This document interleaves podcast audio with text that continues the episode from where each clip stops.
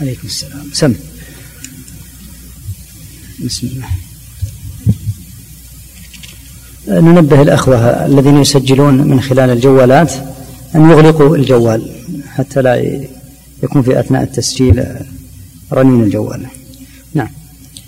بسم الله الرحمن الرحيم. الحمد لله رب العالمين وصلى الله وسلم وبارك على عبده ورسوله نبينا محمد وعلى آله وصحبه أجمعين. قال المؤلف رحمنا الله وإياه وشرك الأمم كله نوع وشرك الأمم كله نوعان شرك في الإلهية وشرك في الربوبية. فالشرك في الإلهية والعبادة هو الغالب على أهل الإشراك وهو شرك عباد الأصنام وعباد الملائكة وعباد الجن وعباد المشايخ والصالحين الأحياء والأموات. الذين قالوا إنما نعبدهم ليقربونا إلى الله زلفى. الذين و... الذين قالوا الذين قالوا إنما نعبدهم ليقربونا. كتب على أنها آية أو خط يعني؟ خط هذا بس نفس إنما نعبدهم ليقربونا. الأنسب أن يقال بنص الآية ما نعبدهم. نعم. ما نعبدهم. ما نعبدهم. ما نعبدهم إلا ليقربونا إلى الله زلفى ويشفعوا لنا عنده وينالنا بسبب قربهم وينالنا. وينالنا بسبب قربهم من الله وكرامته لهم. قرب وكرامة كما هو المعهود في الدنيا من حصول الكرامة. والزلفى لمن يخدم أعوان الملك وأقاربه وخاصته. الحمد لله رب العالمين وصلى الله وسلم وبارك على عبده ورسوله نبينا محمد وعلى آله وصحبه أجمعين. بعد أن ذكر رحمه الله تعالى جملة تتعلق بالتوحيد ومعناه عرج على ما يتعلق بالشرك. وخذ قاعدة مهمة في هذا الباب من لم يعرف معنى التوحيد فلن يعرف معنى الشرك. ومن لم يعرف معنى الإيمان فلن يعرف معنى الكفر. فالتوحيد ضده الشرك. فإذا لم يعرف التوحيد لم يعرف ضده. وهكذا الإيمان. من لم يعرف حقيقته لن يعرف حقيقة الكفر. وهذا يتيح لنا الآن الكلام على هذه المصطلحات الأربعة ولو بشيء من الإيجاز. فنقول التوحيد من حيث هو. على سبيل العموم هو إفراد الله بما يختص به. هذا معنى التوحيد. فماذا يكون معنى الشرك؟ جعل شريك مع الله في شيء مما يختص به. الذي يختص الله به تعالى ثلاثة الأمور الكبار التي تقدمت الربوبية والألوهية والأسماء والصفات. فحقيقة التوحيد من حيث العموم أن تجعل أن تفرد الله تبارك وتعالى في ربوبيته وألوهيته وأسمائه وصفاته. وعلى هذا في الشرك يمكن أن يقع في الألوهية أو في الربوبية أو في الأسماء والصفات. هذا من حيث معنى التوحيد عموما ومعنى الشرك عموما. أما التوحيد الذي فيه الخصمة الكبرى بين الرسل وأعدائهم فهو توحيد العبادة.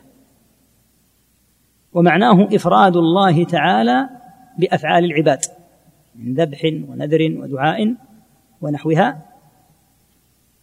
ويكون الشرك في العبادة جعل شريك مع الله في شيء من هذه العبادات. والإيمان كما هو معلوم عند أهل السنة قول واعتقاد وعمل. ولهذا فإن الكفر يكون بالقول وبالاعتقاد وبالعمل. فالإيمان قول واعتقاد وعمل قول باللسان واعتقاد بالقلب وعمل بالجوارح. والكفر يكون عياذا بالله من خلال القول كما قال تعالى ولقد قالوا كلمة الكفر فيكفر الإنسان عياذا بالله بكلمة يقولها. ويكون بالفعل كما لو سجد لغير الله كما سيأتي. ويكون بالاعتقاد. كما لو اعتقد والعياذ بالله عقيدة كفرية كأن يكون الموتى يملكون الضر والنفع ويعلمون الغيب أو نحو ذلك. لا بد من ضبط هذه الأمور. وعدم ضبطها أدى إلى شيء كثير من الفساد. وبناء عليه فإن ترتيب المصنف رحمه الله تعالى ترتيب موفق. تكلم فيه عن التوحيد وعن بعض أنواع العبادة ثم ذكر هنا ما يتعلق بشرك الأمم. الشرك الذي وقع في الأمم نوعان. شرك يتعلق بالإلهية أي في العبادة. والنوع الثاني شرك يتعلق في الربوبية يتعلق بالربوبية. تقدم أن الناس متفقون على أمر الربوبية من حيث الاعتقاد بأن الله تعالى هو ربهم وخالقهم سوى حفنة قليلة. كالمجوس الذين زعموا وجود خالقين أحدهما يخلق الخير والآخر يخلق الشر وهم قلة لا تساوي شيئا بجانب المجموع البشري الهائل قبلهم وبعدهم ممن يقرون بأن الله تعالى هو الخالق وحده. يبقى أمر الفلاسفة الذين يقدح قولهم في الربوبية وسيأتي الكلام عليه إن شاء الله. وكذا من تأثر بمقولة المجوس في جانب معين وهم القدرية ممن تأثروا بمقولة المجوس في جانب أفعال العباد تحديدا لا في أصل المقالة في جانب أفعال العباد تحديدا وإلا فالقدرية يقرون أن الله تعالى هو الخالق وأنه من حيث عموم الأفعال الخالق هو الله لكن في أفعال العباد تحديدا يزعمون أن العبد هو الذي يخلق فعله. هؤلاء المجموعات جميعا من المجوس ومن الفلاسفة ومن القائلين بقول القدرية في أفعال العباد لا يمثلون إلا عددا تافها لا يمثل شيئا بجانب المقرين لله تعالى بالخلق سبحانه وبحمده. ومن هنا قسم المصنف رحمه الله الشرك الواقع في الأمم إلى نوعين الأول شرك في الإلهية والثاني شرك في الربوبية. بين رحمه الله أن الشرك الغالب والأكثر هو الشرك في الإلهية. وذكر أمثلته كشرك عباد الأصنام وهم أقدم المشركين ولا يزالون إلى اليوم. بدأ الشرك بالأصنام في قوم نوح على نوح صلاة الله وسلامه وإلى اليوم توجد عبادة الأصنام في بلدان كثيرة. يزاولها ملايين من البشر في آسيا وأفريقيا وأمريكا الجنوبية وغيرها من البلاد. وثبت عن النبي صلى الله عليه وسلم في غير ما حديث أن الناس عياذا بالله يعودون إليها ويعبدونها. فجاء عنه عليه الصلاة والسلام أنه قال لا تقوم الساعة حتى تصطك أليات نساء دوس على ذي الخلصة. ذو الخلصة طاغية دوس الذي كانوا يعبدون في الجاهلية يعيدونه وتطوف النساء عليه كما يطاف بالكعبة. وقد أدرك تلامذة الشيخ محمد بن عبد الوهاب رحمه الله القرن الثاني عشر أدركوا عباد ذي الخلصة وهم يعبدونه في جنوب الجزيرة العربية. فدمروه بالفؤوس وبالأدوات القديمة وبقيت له بقايا. لم يتمكنوا من تدميرها لأنه عبارة عن بيت. في عام خمس وعشرين وثلاثمائة وألف يعني من نحو مئة وثمان سنوات دمر بالدنميت بعد أن جاءت الوسائل الحديثة وأزيل من جنوب الجزيرة العربية. وروى مسلم في صحيحه أن النبي عليه الصلاة والسلام قال لا يذهب الليالي والأيام حتى تعبد اللات والعزى. تعود عبادتها من جديد. وثبت عنه عليه الصلاة والسلام أيضا في صحيح مسلم أن النبي عليه الصلاة والسلام بعد أن أخبر عن الريح التي تقبض روح كل مسلم وكل مؤمن قال ويبقى شرار الناس يتهارجون فيها تهارج الحمر وأخبر أن هؤلاء الذين يبقون بعد أن لا يبقى على وجه الأرض مسلم يتمثل لهم الشيطان فيقولون له ما تأمرنا فيأمرهم بعبادة الأوثان زاد أحمد في المسند فيعبدونها. هؤلاء تقوم عليهم الساعة. وهذا يدل على أن أفسد الأديان وأقدمها هذا الدين الخبيث دين عبادة الأصنام. ولهذا ثبت عن النبي صلى الله عليه وسلم أمره بتدمير الأصنام وأنها لا يجوز أن تبقى ولا يحل لأحد أن يبقي الأصنام مع قدرته عليها لا باسم الآثار. ولا باسم التجارة بها. ولهذا نهى النبي صلى الله عليه وسلم عن بيع الأصنام. فقد تكون الأصنام غالية الثمن لا سيما عند أهل الاثر وقد تشترى بأثمان غالية لا يحل أن تباع ويجب تكسيرها. والذين يقولون من الذين لا يفقهون إن الناس تقدموا ولا يمكن أن تعبد الأصنام إنما يحملهم على هذا قلة الفهم. فإن عبادة الأصنام موجودة الآن في الأرض وثبت في النصوص التي سمعت أنها ستعود وثبت عن النبي صلى الله عليه وسلم أنه نهى عن بيع الأصنام وثبت عنه صلى الله عليه وسلم أنه أرسل أكثر من رجل من أصحابه لتدمير الأصنام بعد أن فتح الله على يديه مكة ودمر بيديه الكريمتين. صلى الله عليه وسلم الأصنام الموجودة عند الكعبة بعد أن فتحت مكة. فدين عباد الأصنام هذا قديم. وهم كثر. ولهذا قال رحمه الله تعالى إن الشرك في الإلهية هو الغالب لأن عباد الأصنام كثير. أخزاهم الله وقطع دابرهم. ممن ذكر أيضا من الأمثلة أمثلة الشرك التي ذكرها المقريزي رحمه الله شرك عباد الملائكة وعباد الجن وعباد المشايخ واهل الصلاح ولا يرتاب أحد في كثرتهم.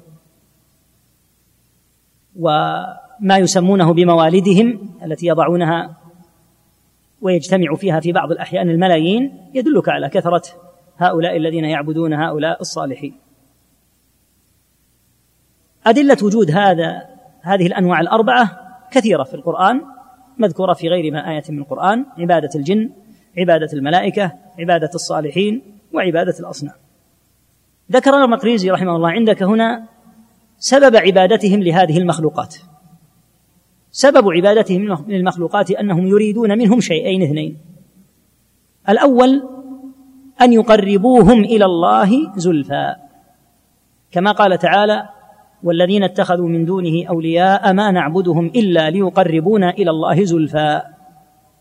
معنى الآية كما قال البغوي رحمه الله في التفسير ما نعبدهم إلا ليقربونا إلى الله زلفى. أي يقولون ما نعبدهم إلا ليقربونا إلى الله زلفى. والسبب بزعمهم أنه لما كان للملائكة والأنبياء والصالحين مكانة وجاه ومنزلة رفيعة عند الله تعالى قالوا بناء على ذلك نحن ندعوهم ونتقرب إليهم ليقربونا إلى الله. وهذه شبهة قالها أهل الشرك المتقدمون والمتأخرون كما ذكر ابن كثير رحمه الله تعالى. الأمر الثاني الذي أراده المشركون من معبوداتهم أن يشفعوا لهم. قال تعالى ويعبدون من دون الله ما لا يضرهم ولا ينفعهم ويقولون هؤلاء شفعاؤنا عند الله. فهم يريدون أمرين أن تقربهم هذه المعبودات إلى الله زلفى والثاني أن تشفع لهم عند الله تعالى. هؤلاء المشركون قاسوا رب العالمين على ملوك الدنيا لأن من شأن أهل الشرك تشبيه الخالق سبحانه وتعالى بالمخلوقين لأن الشرك تشبيه للخالق بالمخلوق. فقالوا كما أن ملوك الدنيا يشفع عندهم أعوانهم ووزراؤهم وخواصهم في حاجات الناس لأن لهم منزلة عند أولئك الملوك فكذلك الملائكة والأنبياء والصالحون لهم منزلة. ولهم جاه فيشفعون لنا عند الله تعالى. أنت تعلم أن الله عز اسمه بين أنه قريب من عباده وأمرهم سبحانه أن يرفعوا إليه حاجاتهم وتوعد رب العالمين من لم يدعه بالوعيد. قال الله عز وجل وإذا سألك عبادي عني فإني قريب أجيب دعوة الداعي. إذا دعاني فليستجيبوا لي وليؤمنوا بي لعلهم يرشدون.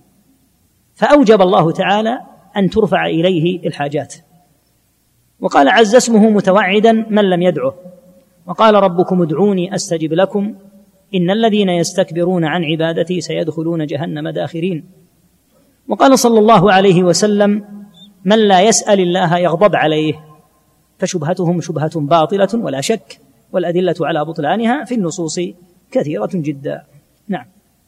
قال رحمه الله والكتب الإلهية كلها من أولها إلى آخرها تبطل هذا المذهب وترده وتقبح أهله وتنص على أنهم أعداء الله تعالى وجميع الرسل صلوات الله عليهم متفقون على ذلك من أولهم إلى آخرهم وما اهلك الله تعالى من اهلك من الامم الا بسبب هذا الشرك ومن اجله واصله الشرك في محبه الله تعالى قال تعالى ومن الناس من يتخذ من دون الله اندادا يحبونهم كحب الله والذين امنوا اشد حبا لله فاخبر سبحانه انه من احب مع الله شيئا غيره كما يحبه فقد اتخذ ندا من دونه وهذا على أصح القولين في الآية أنهم يحبونهم كما يحبون الله. وهذا هو العدل المذكور في قوله تعالى ثم الذين كفروا بربهم يعدلون. والمعنى على أصح القولين أنهم يعدلون به غيره في العبادة فيسوون بينه وبين غيره في الحب والعبادة. وكذلك قول المشركين في النار لأصنامهم تالله إن كنا لفي ضلال مبين إذ نسويكم برب العالمين. ومعلوم قطعا أن هذه التسوية لم تكن بينهم وبين الله في كونه ربهم وخالقهم. في كونه؟ وبين لم تكن بينهم وبين الله في كونه ربهم وخالقهم. ربهم.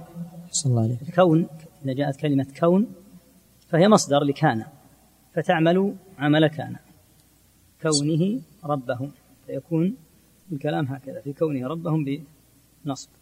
بسم الله عليكم.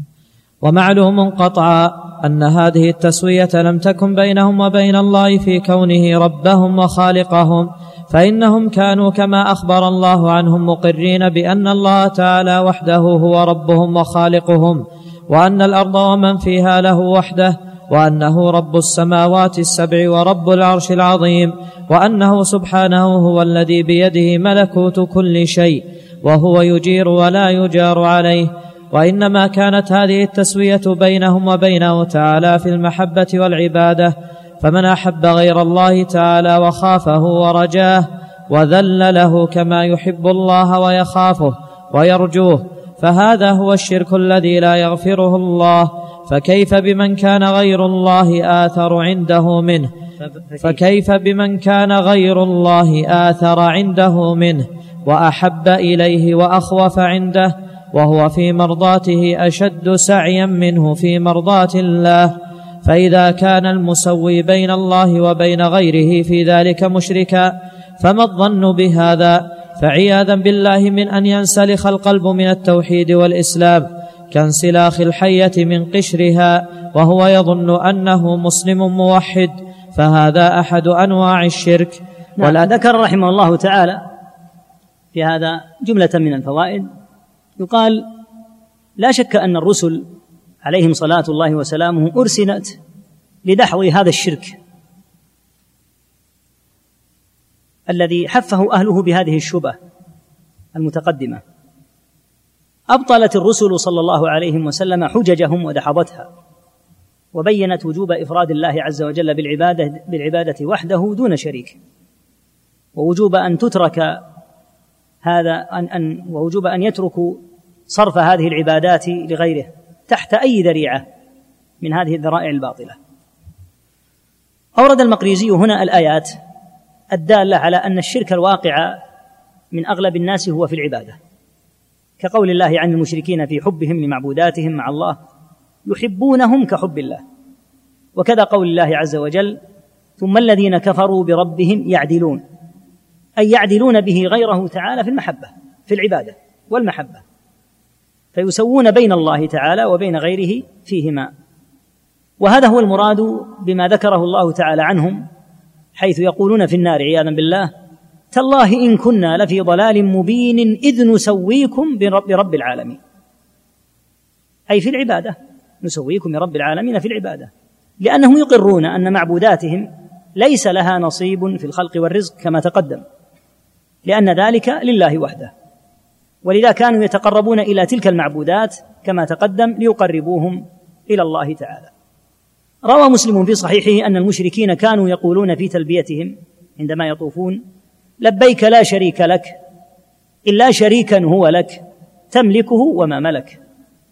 كان النبي صلى الله عليه وسلم إذا سمعهم يقولون لبيك لا شريك لك قال قد قد أي حسبكم لأن هذا توحيد. لبيك لا شريك لك. وهو الموجود في تلبية أهل التوحيد. لبيك اللهم لبيك لبيك لا شريك لك لبيك إن الحمد والنعمة لك والملك لا شريك لك. تلبية بتوحيد. هم كانوا يقولون لبيك لا شريك لك. فيقول صلى الله عليه وسلم قد قد يعني حسبكم يكفي. قفوا عند هذه هذا التوحيد. فيواصلون عياذا بالله شركهم فيقولون إلا شريكا هو لك. هذا الشريك ماذا قالوا فيه؟ قالوا تملكه وما ملك. هذه التلبية منهم دالة بوضوح على أنهم يعتقدون أن الله تعالى هو المتفرد بأمور الربوبية. وأن معبوداتهم ما هي إلا ضمن ملكه سبحانه وبحمده. ليس لها ملك مستقل ولهذا قالوا في معبوداتهم وفي من يشركون إلا شريكا هو لك تملكه وما ملك. يقول رحمه الله تعالى هذا هو شركهم في تسويتهم بين الله وبين المعبودات في صرف العبادة. فكيف بمن أحب معبوده أكثر من حبه لله؟ أو خاف معبوده أكثر من خوفه لله؟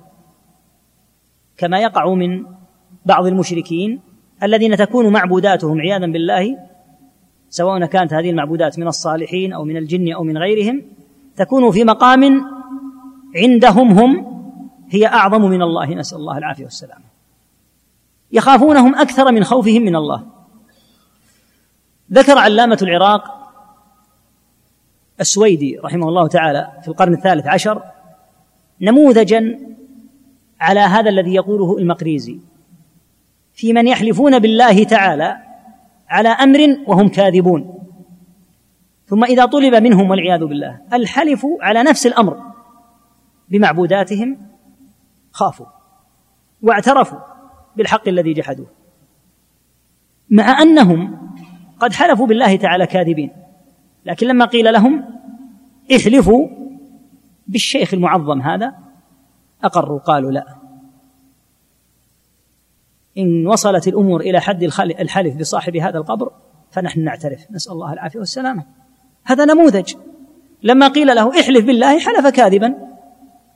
ولما قيل احلف بصاحب القبر قال لا أنا أقر بالشيء الذي كذبت الآن فيه وحلفت عليه بالله. نسأل الله العافية والسلام هذا النموذج نموذج ذكره علامة العراق رحمه الله تعالى السويدي وذكر أنه يقع منهم. نسأل الله السلامة والعافية. نعم. قال رحمه الله والأدلة الدالة على أنه تعالى يجب أن يكون وحده هو المألوه تبطل هذا الشرك وتدحض حجج أهله وهي أكثر من أن يحيط لا تدحض. وتدحض حجج أهله وهي أكثر من أن يحيط بها إلا الله تعالى. بل كلما خلقه بل كلما خلقه الله تعالى فهو آية شاهدة بتوحيده وكذلك كل ما أمر به فخلقه وأمره وما فطر عليه عباده وركب فيهم من العقول شاهد بأنه الله الذي لا إله إلا هو وأن كل معبود سواه باطل. وأنه هو الله الحق المبين. تقدس وتعالى. ووا عجبا كيف يعصى الإله أم كيف يجحده الجاحد. ولله في كل تحريكة وتسكينة ابدا شاهد.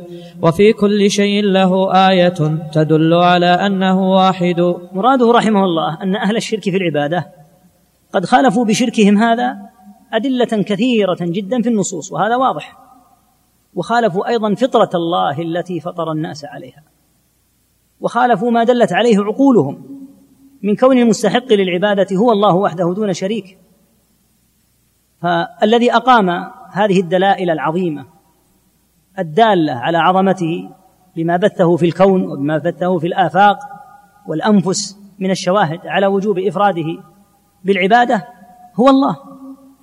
المستحق للعبادة كما قال الله عز وجل لا تسجدوا للشمس ولا للقمر اسجدوا لله الذي خلقهن فالذين عظموا الشمس والقمر حتى سجدوها. نعى الله عز وجل عليهم أن يعبدوا هذه المعبودات هذه المخلوقات لعظمها وأمرهم أن يعبدوا من خلقها فإن من خلق أعظم سبحانه وتعالى. هذا مقتضى كلامه هنا رحمه الله. نعم. قال رحمه الله والنوع الثاني من الشرك الشرك به تعالى في الربوبية كشرك من جعل معه وكشرك من جعل معه خالقا آخر كالمجوس وغيرهم الذين يقولون بأن للعالم ربين أحدهما خالق الخير ويقولون له بلسان الفارسية يزدان والآخر خالق الشر ويقولون له المجوس بلسانهم اهرما. وكالفلاسفة ومن تبعهم الذين يقولون بأنه لم يصدر عنه إلا واحد بسيط وأن مصدر المخلوقات كلها عن العقول والنفوس وأن مصدر هذا العالم عن العقل الفعال فهو رب كل ما تحته ومدبره. وهذا شر من شرك عباد الأصنام والمجوس والنصارى وهو أخبث شرك في العالم. إذ يتضمن من التعطيل وجحد الهيته سبحانه وربوبيته واستناد الخلق إلى غيره سبحانه ما لم يتضمنه شرك أمة من الأمم وشرك القدرية مختصر من هذا وباب يدخل منه إليه وباب يدخل. وباب يدخل منه إليه. ولهذا شبههم الصحابة رضي الله عنهم بالمجوس كما ثبت عن ابن عمر كما ثبت عن ابن عمر وابن عباس رضي الله عنهم. وقد روى أهل السنن فيهم ذلك مرفوعا أنهم مجوس هذه الأمة. وكثيرا ما يجتمع الشركان في العبد وينفرد أحدهما عن الآخر. والقرآن الكريم بل الكتب المنزلة من عند الله تعالى كلها مصرحة بالرد على أهل هذا الإشراك كقوله تعالى إياك نعبد فإنه ينفي شرك المحبة والإلهية وقوله تعالى وإياك نستعين فإنه ينفي شرك الخلق والربوبية فتضمنت هذه الآية تجريد التوحيد لرب العالمين في العبادة وأنه لا يجوز إشراك غيره معه لا في الأفعال ولا في الألفاظ ولا في الإرادات نعم. فالشرك ذكر رحمه الله النوع الثاني وهو شرك من أشركوا في الربوبية تقدم أن أهلهم أن أهله هم القلة كالمجوس وتقدم بيان قولهم الباطل وكالفلاسفة الذين توهموا وجود ما سموه العقل الفعال زعموا أخزاهم الله أنه هو الذي يدبر الأمر في هذا العالم. وهذا المذهب مذهب الفلاسفة من أخس المذاهب وأكثرها وأشرها حتى إنه شر من قول المجوس وشر من شرك عباد الأصنام وعموم المشركين لما فيه من جعل أمر الخلائق مسندا إلى غير الله. بالكلية نسأل الله العافية والسلامة فيما سموه العقل الفعال. وتوهموا ذاك التوهم السافل البارد الذي قيل فيه لو أن احدا رأى رؤيا في سخافة مقولة الفلاسفة وقال إني رأيت كذا وكذا لاستسخف فلا يقرون بالبعث ولا بالجزاء ولا الحساب ولا بالجنة ولا النار وليس للنبوة عندهم حقيقة ولا الملائكة فضلا عن أن يكون هناك إيمان بالقدر أو الرسل. كل هذا لا يؤمنون به وما يدعونه من إيمانهم بالله هو على النحو الذي سمعت عياذا بالله. أنه صدر منه ما صدر وبقيه الأمور خلقها ما سموه العقل الفعال عياذا بالله. فمذهبهم لا يشك في أنه من أكثر المذاهب. وإن كان بعضهم كابن سينا وأضرابه يصانعون المسلمين وينافقونهم كأنهم منهم والحق أنهم ليسوا من المؤمنين في قليل ولا كثير. مما ذكر أيضا شرك القدرية في جانب الربوبية. تقدم بيانه بالأمس من جهة أنهم يزعمون أنهم الخالقون لأفعالهم من دون الله وأن المشيئة إليهم هم دون مشيئة الله. تقدم أنه ورد فيهم حديث مرفوع في قول النبي صلى الله عليه وسلم فيهم القدرية مجوس هذه الأمة. والخبر ورد من طرق لا تخلو من ضعف لكن بعض أهل الحديث يقول إن بعضها يشد بعضا بما يدل على ثبوتها. فجاء هذا عن عدد من الصحابة رضي الله تعالى عنهم وأرضاهم من طريق حذيفة من طريق أبي هريرة من طريق ابن عمر من طريق ابن عباس رضي الله عنهم. جاء وصفهم بأنهم مجوس الأمة مرفوعا وجاء أيضا موقوفا. استدل المقريزي هنا لإبطال الشرك المشركين سواء ممن أشرك في الربوبية أو ممن أشرك في الإلهية بآيتين تقرأهما في سورة الفاتحة. الأولى قوله تعالى إياك نعبد. فهذه الآية فيها حصر للعبادة في الله وحده دون شريك. ولم يقل سبحانه وتعالى نعبدك بل قال إياك نعبد فقدم المفعول به لإفادة الحصر أي لا نعبد إلا الله وحده لا شريك له. قوله وإياك نستعين وأنها رد على من يشركون في الربوبية. في هذه الآية أن المعونة لا يمكن أن تنال إلا من عنده تعالى. فمرد الأمور إليه كلها كما تقدم وإلا فالاستعانة هي طلب المعونة وهي من فعل العبد بلا شك. وتقديم العبادة هنا في قوله إياك نعبد على الاستعانة من باب تقديم العام على الخاص واهتماما كما قال ابن سعدي رحمه الله تعالى بتقديم حق الله على حق العبد. والظاهر أن مراد المقريزي هنا في قوله إن قوله تعالى إياك نستعين فيه رد على من يشركون في الربوبية هو من جهة أن الذي بيده المعونة هو الله وحده لا شريك له وهو المتصرف في الكون والمدبر له. فطلب المعونة من غيره هو اعتقاد بأن ذاك الغير له قدرة على أمور الربوبية فتطلب منه عياذا بالله من ذلك. لعل هذا هو مراده. نعم. قال رحمه الله فالشرك به في الأفعال كالسجود لغيره سبحانه والطواف بغير البيت المحرم وحلق الرأس عبودية وخضوعا لغيره وتقبيل الأحجار غير الحجر الأسود الذي هو يمينه تعالى في الأرض أو تقبيل القبور واستلامها والسجود لها. وقد لعن النبي صلى الله عليه وسلم من اتخذ قبور الأنبياء والصالحين مساجد وقد لعن النبي صلى الله عليه وسلم من اتخذ قبور الأنبياء والصالحين مساجد يصلى لله فيها فكيف من اتخذ القبور أوثانا تعبد من دون الله؟ فهذا لم يعلم معنى قول الله تعالى إياك نعبد. وفي الصحيح عنه صلى الله عليه وسلم أنه قال لعن الله اليهود والنصارى اتخذوا قبور أنبيائهم مساجد وفيه عنه أيضا إن من شرار الناس من تدركهم الساعة وهم أحياء والذين يتخذون القبور مساجد. وفيه أيضا عنه صلى الله عليه وسلم إن من كان قبلكم كانوا يتخذون القبور مساجد. ألا فلا تتخذوا القبور مساجد فإني أنهاكم عن ذلك. وفي مسند الإمام أحمد وصحيح ابن حبان عنه صلى الله عليه وسلم لعن الله زوارات القبور والمتخذين عليها المساجد والسرج وقال عليه الصلاة والسلام اشتد غضب الله على قوم اتخذوا قبور أنبيائهم مساجد وقال صلى الله عليه وسلم إن من كان قبلكم كانوا إذا مات فيهم الرجل الصالح بنوا على قبره مسجدا وصوروا فيه تلك الصورة أولئك صوروا فيه؟ عندي عليكم. تلك الصور. أحسن الله عليكم. وصوروا فيه تلك الصور أولئك شرار الخلق عند الله. لعل الإخوة يلاحظون تفاوت النسخ النسخ اللي عند النسخة اللي عند الأخ عبد الله أكثر آه، انضباطا فيما يبدو من هذه النسخة وفيها زيادات سليمة فيها ما ليس في هذه النسخة. ذكر رحمه الله تعالى هنا نماذج للشرك الواقع في أفعال الناس. بعد أن بين أن الشرك لا يجوز في الأقوال ولا في الأفعال ولا في الإرادات ذكر جملة من أفعال الشرك. بدأ بذكر السجود لغير الله. لا شك أن وضع الوجه على الأرض تعبدا من أعظم أنواع التذلل لله تعالى. ولهذا كان الساجد لله عز وجل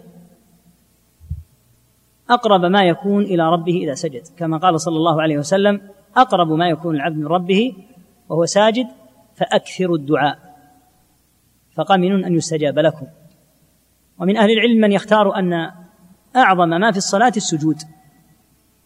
ومنهم من يختار أن أعظم ما فيها القيام. فأمر السجود عظيم جدا. والمؤمن يستشعر ذلته وشدة حاجته إلى الله إذا وضع هذا الوجه الذي تلاحظ أن الوجه يدفع الإنسان عن وجهه بكل سبيل. فاليدان إذا اتجه شيء إلى الوجه جعلتا دون الوجه. والوجه من أكثر ما يعتني الإنسان به في نظافته وفي إبعاده حتى عن مثل الغبار ونحوه. فإذا كان لله وضع هذا الوجه في موضع موطئ الأقدام. خضوعا لله تعالى. فلهذا كان السجود من أعظم أنواع العبادة. فالسجود لله عز وجل توحيد. وأيما توحيد. والمؤمن يستشعر عظمة السجود إذا سجد ودعا ويجد من خشوع القلب ومن الإقبال على الدعاء أكثر مما يجد في أي موطن من الصلاة. فإن الصلاة فيها مواطن كثيرة يدعى فيها. في استفتاح الصلاة تدعو اللهم باعد بيني وبين خطاياي هذا موطن. في أثناء القراءة موطن للدعاء. إذا مر الإنسان بآية تسبيح سبح إذا مر بآية تعوذ تعوذ في الركوع موطن من مواطن الدعاء كما ثبت عن عنه عليه الصلاة والسلام أنه قال سبحانك اللهم ربنا وبحمدك اللهم اغفر لي في الركوع. وفي الرفع من الركوع أيضا موطن من مواطن الدعاء كما ثبت عنه عليه الصلاة والسلام في حديث يشبه حديث الاستفتاح فيه الدعاء بأن ينقي الله العبد من خطاياه. وفي السجود كذلك وفي الجلسة بين السجدتين أيضا موطن دعاء وفي التحيات دعاء.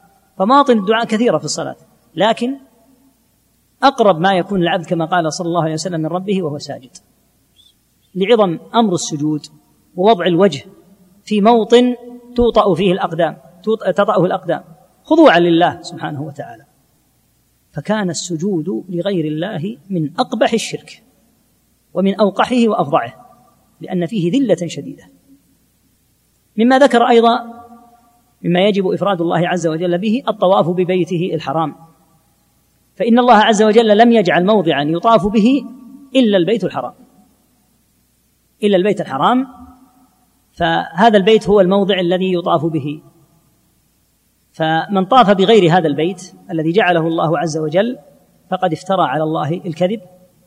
والغالب أن من يطوف بغير بيت الله الغالب أنه يضم إلى طوافه الشرك بالموضع الذي طاف به من قبر أو صخرة أو نحوها من الأماكن التي ما طاف بها إلا معظما لها. مما ذكر أيضا أمر حلق الرأس. حلق الرأس على نوعين إما أن يكون على سبيل العادة فإذا طال شعر الإنسان حلقه أو قصره فهذا لا إشكال فيه. وليس هو موطن بحث هنا إلا من جهة الجواز أو نحوه. وإما أن يكون حلق الرأس على سبيل العبادة فلا يجوز إلا لله في هذه الحالة لأنه نوع من أنواع التذلل. كما تحلق رأسك في النسك في الحج والعمرة فإن حلق الرأس في الحج والعمرة ليس مجرد حلق معتاد عادي. بل أنت تحلق رأسك ذلا لله. ولهذا لو لم تحلق رأسك في العمرة يقال لم تتم عمرتك بعد لا بد من حلق الرأس. وهكذا في الحج. لأن هذا موطن يحلق الرأس فيه لله تعالى ذلا. عباد القبور يأتون إلى أصحاب القبور ويزاولون جملة من الأفعال التي فيها خضوع لأصحاب القبور كدعائهم والسجود لهم وحلق الرؤوس عندهم. نسأل الله العافية والسلامة. تذللا لأصحاب القبور. هذا من الأفعال الشركية ولا ريب. مما ذكر أيضا ما يتعلق بتقبيل الأحجار. أنت تعلم أن تقبيل الحجر الأسود عبادة وقربة وأن المؤمن يسعى إلى أن يقبل الحجر الأسود إلا أن يخشى على نفسه أو على غيره. وإذا كان الأمر أمر زحام يسير زاحم. إذا لم يضر غيره إذا كان أمرا يسيرا حتى يصل إلى الحجر الأسود ويقبله. هذا التقبيل ما هو؟ عبادة. فتقبيل الأحجار سوى الحجر الأسود ابتداع وضلال. لأن الذي يقبلها يعتقد أن لها خصوصية معينة. تستوجب هذا التقبيل. وهذا شرع لما لم يأذن به الله تعالى.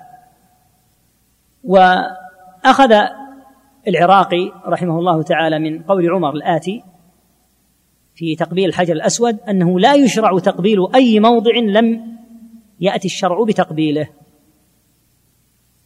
ثبت عن عمر رضي الله عنه أنه لما قبل الحجر الأسود قال والله إني لأعلم أنك حجر لا تضر ولا تنفع. ولولا أني رأيت رسول الله صلى الله عليه وسلم يقبلك ما قبلتك. قال هذا ليبين أن الحجر الأسود وإن شرع تقبيله فإنه لا يضر ولا ينفع. لأن أمر الضر والنفع مرده إلى الله عز وجل لا إلى الأحجار ولا إلى الأشجار ولا إلى غيرها. إذا قال عمر رضي الله عنه هذا في الحجر الأسود الذي شرع لنا أن نقبله فكيف بغيره؟ ومما ذكره رحمه الله تعالى أمر تقبيل القبور. فتقبيل القبور كما بين أهل العلم عادة من عادات النصارى. قلدهم فيها من لا يفقهون. فتقبيل القبور لا يجوز. ولو قال إنه قبر رجل صالح ولو قال إني ما عبدته ولا سجدت له قال كما تقدم ما لم يأتي الشرع بتقبيله فالأصل أنه لا يقبل. وأنت تقبل هذا الحجر القبر قربة وعبادة أو عادة يقول قربة. إذا فهو ابتداع لا أصل له. فالتقبيل الذي يكون مبناه على استعظام الموضع الذي يقبله الإنسان أو اعتقاد أن له خصوصية هذا لا يصح إلا إذا وجد الدليل الشرعي على أن ذاك الموضع يقبل. توسع بعد ذلك في الكلام على المفتونين بالقبور وأورد رحمه الله تعالى جملة من الأحاديث الواردة في النهي عن اتخاذ القبور مساجد. ننبه هنا في أمر اتخاذ القبور مساجد إلى أن الأحاديث التي وردت فيها منها غير ما حديث تميزت بمزية مهمة وهي أن النبي صلى الله عليه وسلم قالها في آخر حياته صلى الله عليه وسلم. ففي حديث جرير رضي الله عنه أن النبي صلى الله عليه وسلم قال قبل أن يموت بخمس ليال إن من كان قبلكم كانوا يتخذون القبور مساجد. ألا فلا تتخذوا القبور مساجد فإني أنهاكم عن ذلك. ليس هذا فحسب. بل في حديث عائشة رضي الله عنها أن النبي صلى الله عليه وسلم لما نزل به أي لما نزل به الموت صلى الله عليه وسلم لما نزل به الموت عليه الصلاة والسلام أخذ صلوات الله وسلامه عليه خميصة وصار يضعها على وجهه الكريم فإذا اغتم بها كشفها. يعني إذا اغتم نفسه بها أزالها عنه فقال وهو كذلك يعني وهو في النزع يموت صلى الله عليه وسلم. لعنة الله على اليهود والنصارى. اتخذوا قبور أنبيائهم مساجد. ما المناسبة؟ بقية الحديث. قالت عائشة رضي الله عنها يحذر ما صنعوا. يعني يحذر الأمة أن تصنع بقبره كما صنع اليهود والنصارى بقبور أنبيائهم. يحذر ما صنعوا. قالت رضي الله عنها ولولا ذلك لأبرز قبره. يعني فبني فدفن في البقيع كما دفن أصحابه رضي الله عنهم. ولولا ذلك لأبرز قبره غير أنه خشي. وفي بعض الألفاظ غير أنه خشي أن يتخذ مسجدا. يعني قبر النبي صلى الله عليه وسلم. تعني قبر النبي صلى الله عليه وسلم. أين دفن النبي صلى الله عليه وسلم؟ هذه مسألة مهمة جدا.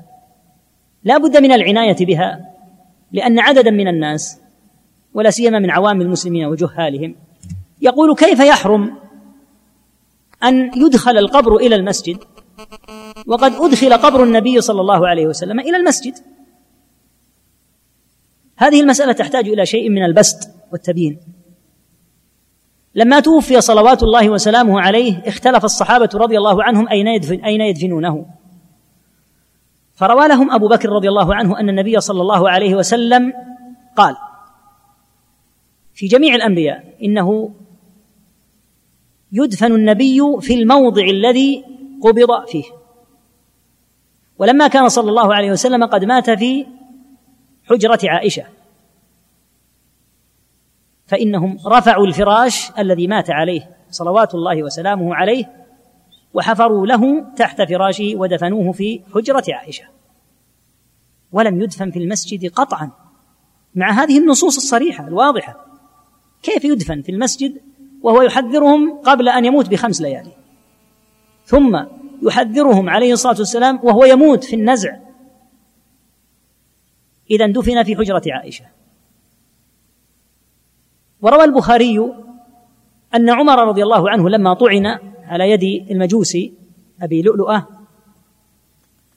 أرسل ابنه عبد الله وقال له قل لأم المؤمنين عائشة. إن عمر ولا تقل أمير المؤمنين فإني لست اليوم للمؤمنين أميرا.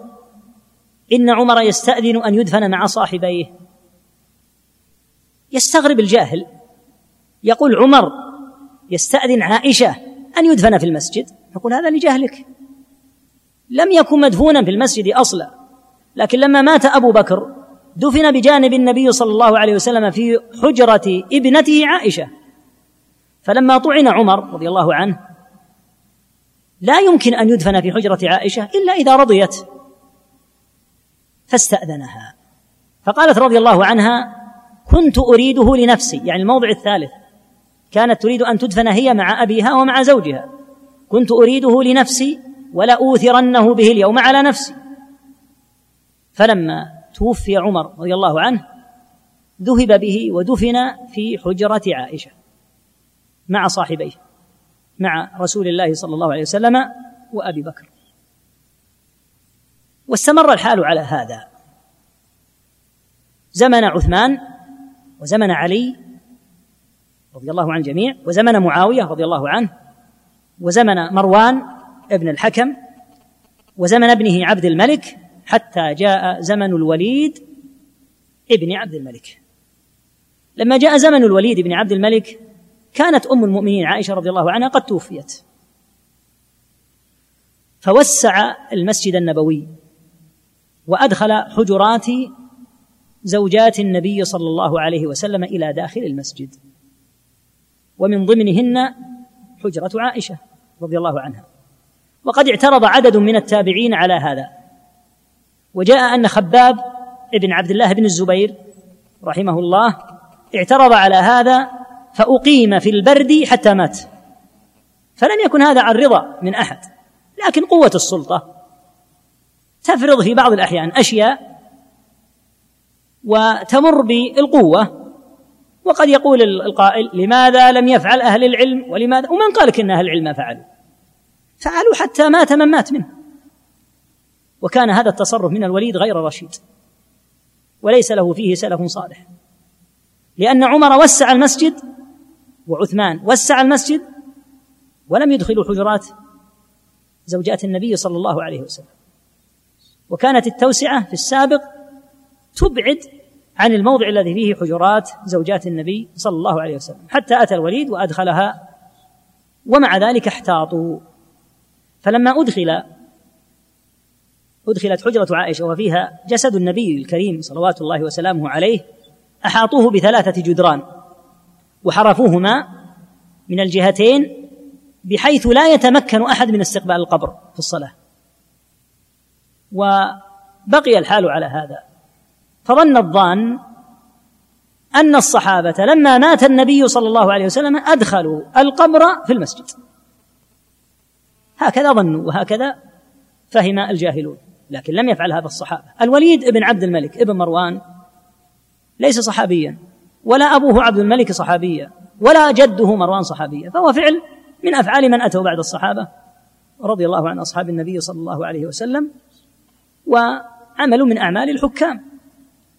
فالمستشهد به المستدل به. كالمستشهد بعمل أي ملك أو رئيس الآن. لو قال الدليل على كذا وكذا أن الرئيس الفلاني فعل كذا لقيل أنت من أجهل الناس. هل هذا وجه استدلال؟ الاستدلال يكون بما قال الله وقال رسوله صلى الله عليه وسلم وبما فعله الصحابة رضي الله عنهم. هذا فعل حاكم من الحكام.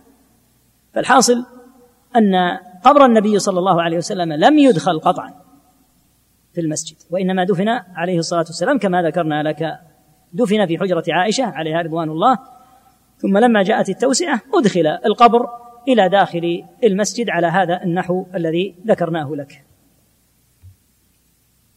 الأحاديث الواردة كما قلنا في النهي عن اتخاذ القبور مساجد تميزت بهذه المزية أن النبي صلى الله عليه وسلم قالها في آخر حياته فالمخالف لهذه الأحاديث خالف النبي صلى الله عليه وسلم في آخر وصية أوصى بها أمته. فحري به أن يخالفه فيما سواه لأن آخر الوصايا تتميز بأنها على القلب أكثر تاثيرا. فالمخالف في آخر وصية حري به في أن يخالف ما سواها النبي صلى الله عليه وسلم في النزع الشديد يقول هذا هذه المقولة ويحذر هذا التحذير ثم يعصى وتتخذ القبور مساجد. لا خير في من يفعل هذا. وثمة أمر مهم جدا في هذه الأحاديث. وهي أن النبي وهو أن النبي صلى الله عليه وسلم لم يحرص هذا الحرص على التحذير من القبور في آخر حياته بل وهو يموت صلى الله عليه وسلم لولا عظم خطر اتخاذ القبور مساجد. لعظم اتخاذ لعظم خطر اتخاذ القبور مساجد واصل صلى الله عليه وسلم التحذير منها. فأمر اتخاذ القبور مساجد لا شك أنه شديد وأنه خطير في النصوص والواقع اليوم يشهد له. فإن من أعظم أسباب انتشار الشرك أن اتخذت القبور بنيت عليها المساجد والمزارات. وهذا يحتاج إلى شيء من البسط والتبيين لجملة من المسائل المتعلقة باتخاذ القبور مساجد. منها ما معنى اتخاذ القبور مساجد. اتخاذ القبور مساجد يتناول شيئين اثنين كما بين شيخ الإسلام ابن تيمية رحمه الله تعالى في اقتضاء الصراط المستقيم. الأمر الأول أن يبنى عليها مسجد. الأمر الثاني أن يصلى عند القبور من غير بناء. اذا فاتخاذ القبور مساجد يتناول الأمرين معا. أن تبنى عليها المساجد بناء. الثاني أن يصلى عندها ولو لم يبن بناء. كل هذا داخل في اتخاذ القبور مساجد. لأن من صلى في موضع فقد اتخذه مسجدا. ولو لم يبن بناء. قال صلى الله عليه وسلم جعلت لي الأرض مسجدا والأرض لم تبن كلها. لكن من أتى إلى موضع فصار يصلي فيه فقد اتخذه مسجدا. ولو لم يبن بناء. وأنت تلاحظ أن المسلمين في بعض المواطن حيث قله ذات اليد قد يعجز الناس عن أن يبنوا مسجدا. فيتفقون على موضع ربما حوطوه بحجارة صغيرة ويأتون إليه ويصلون. هذا مسجد. قد اتخذ مسجدا ولو لم يبنى بناء. فالحاصل أن اتخاذ القبور مساجد يتناول هذين الأمرين. ما الذي ذكر في هذه النصوص بشأن المتخذين لهذه القبور مساجد؟ أول ما ذكر عياذا بالله اللعن وهو الطرد والإبعاد عن رحمة الله نعوذ بالله. فقوله لعنة الله على اليهود والنصارى اتخذوا قبور أنبيائهم مساجد. جملة اتخذوا قبور أنبيائهم مساجد تبيين للعن. لماذا لعنوا؟ لأنهم اتخذوا قبور أنبيائهم مساجد. فالمتخذ القبور مساجد قد تعرض لهذا اللعن عياذا بالله. الأمر الثاني وصف المتخذون للقبور مساجد بأنهم عياذا بالله شرار الناس. فذكر الحديث في الصحيحين إن من كان في في الصحيحين أن النبي عليه الصلاة والسلام قال إن من شرار الناس من تدركهم الساعة وهم أحياء. وفي المسند زيادة والذين يتخذون القبور مساجد. فوصفوا بأنهم شرار الناس.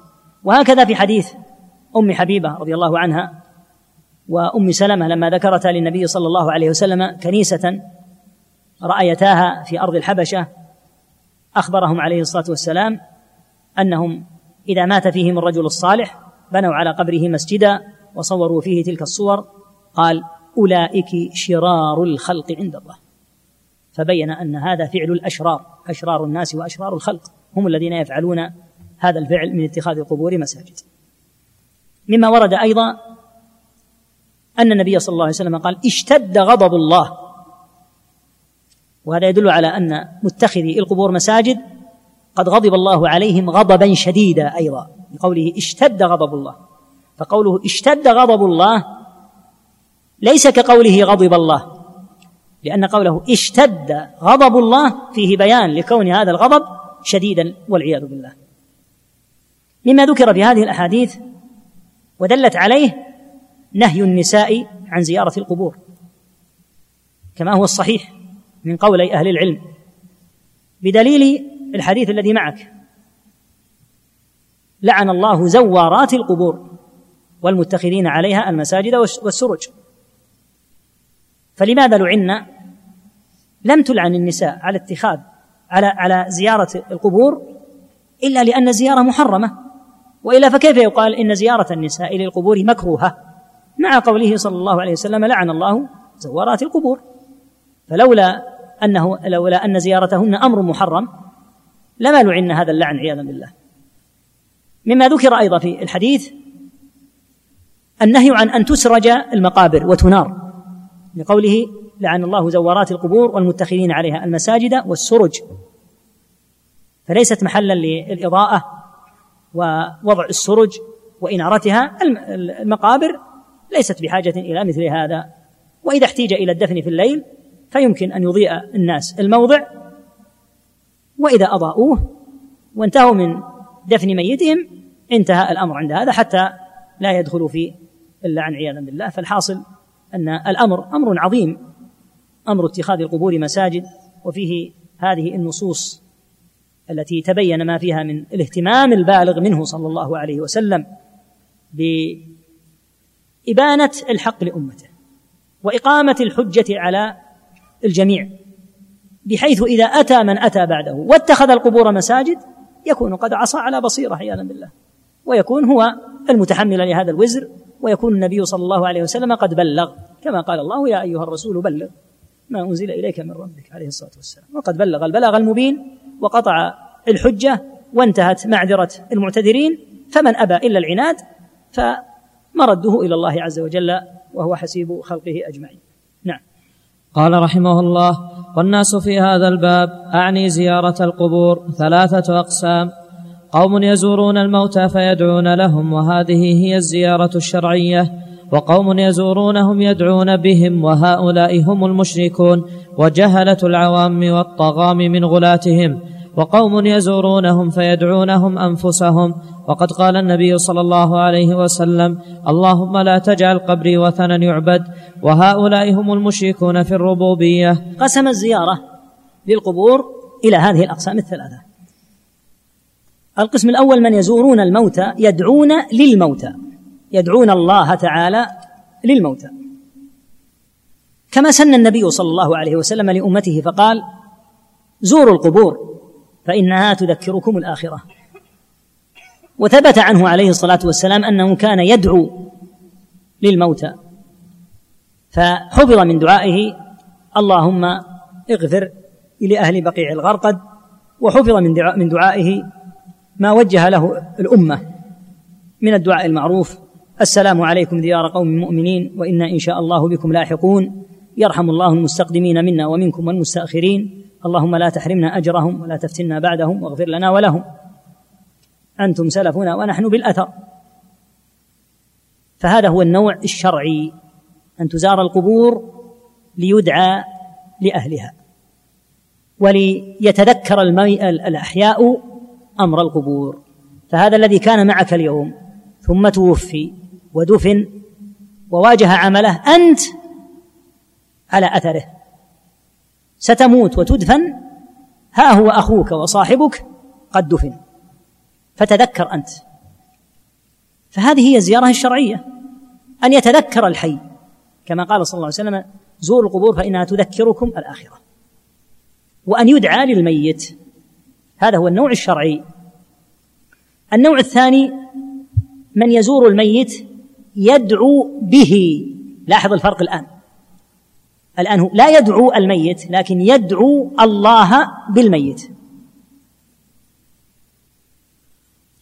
ما معنى دعائه به؟ أي أنه يقول مثلا اللهم اقبل حجي بجاه هذا الميت. هذا الآن هل دعا الميت؟ لا. دعا الله. لكن استعمل